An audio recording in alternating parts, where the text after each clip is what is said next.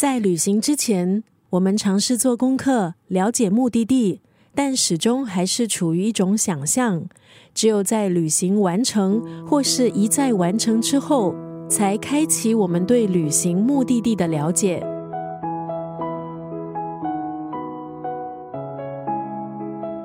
今天在九六三作家语录分享的文字，出自这本书詹宏志的著作《旅行与读书》。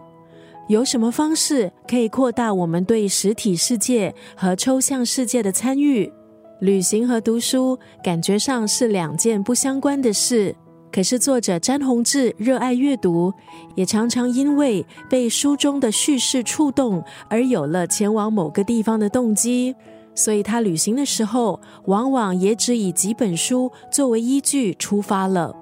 一段旅行结束之后，我们往往又会展开更多有关旅行目的地相关书籍的阅读，并且持续的循环，自己的体会也慢慢变得更宽广、更丰富。曾经在网上看到有读者这么写：这本书是詹宏志带给华人旅行文学的重要资产。虽然现代社会大家也都热爱旅游，可是，在旅行文化的资历尚浅，知识也是比较缺乏。希望借由这样的旅游文学，读者可以刻画出更有深度、更有启发意义的一场旅行。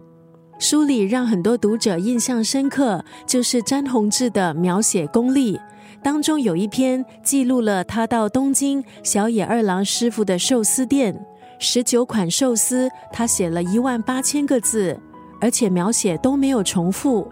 没有半张照片。可是每颗寿司的味道，却好像让读者仿佛吃过一遍，放到自己嘴里一样的真实。今天在九六三作家语录就要分享这本书《旅行与读书》当中的这一句话：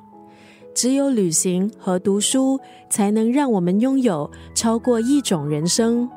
每一场旅行或许是再平时不过的事，但想到自己曾经有知心的旅伴同行，一起寻找另一种人生的延伸，就多了一份感激，还有珍惜。